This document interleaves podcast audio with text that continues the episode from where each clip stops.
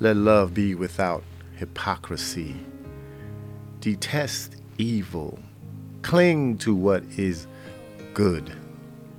Love one another deeply as brothers and sisters. Outdo one another in showing honor. Do not lack diligence in zeal. Be fervent in the spirit. Serve the Lord. Rejoice in hope. Be patient in affliction. Be persistent in prayer. Share with the saints in their needs. Pursue hospitality. Bless those who persecute you. Bless and do not curse. Rejoice with those who rejoice. Weep with those who weep. Live in harmony with one another. Do not be proud. Instead, associate with the humble. Do not be wise in your own estimation. Do not repay anyone evil for evil. Give careful thoughts to do what is honorable in everyone's eyes. If possible, as far as it depends on you, live at peace with everyone. Friends, do not avenge yourself. Instead, leave room for God's wrath, because it is written, "Vengeance belongs to me, I will repay," says the Lord. But if your enemy is hungry, feed him. If he's thirsty, give him something to drink, for in so doing, you will be heaping fiery coals on his head. Do not be conquered by evil, but conquer evil with good.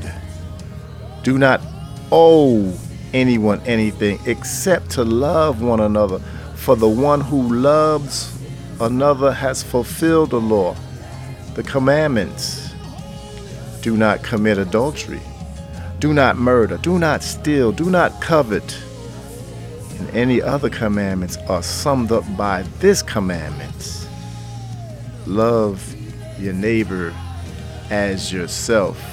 Love does not wrong to a neighbor. Love, therefore, is the fulfillment of the law.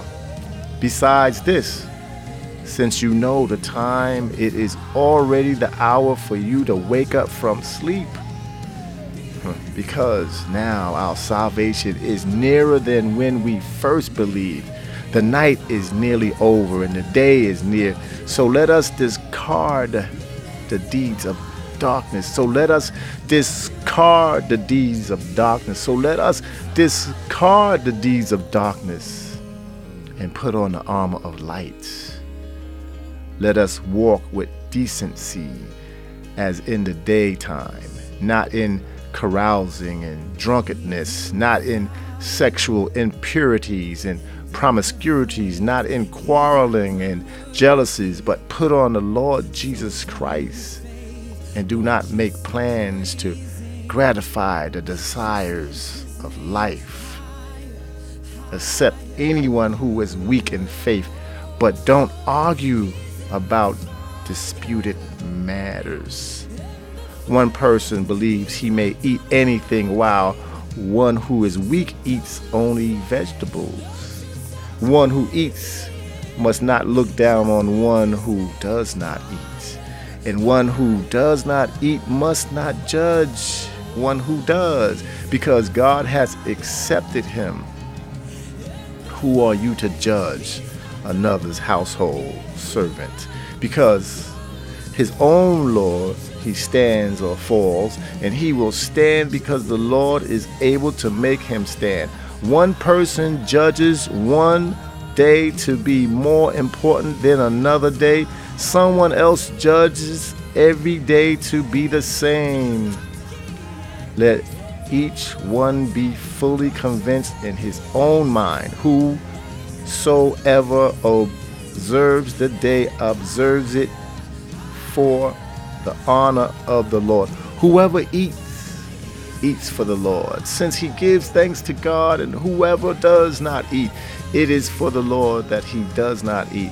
It and he gives thanks to God. For none of us lives for himself. No one dies for himself. If we live, we live for the Lord, and if we die, we die for the Lord. Therefore, whether we live or die, we belong to the Lord.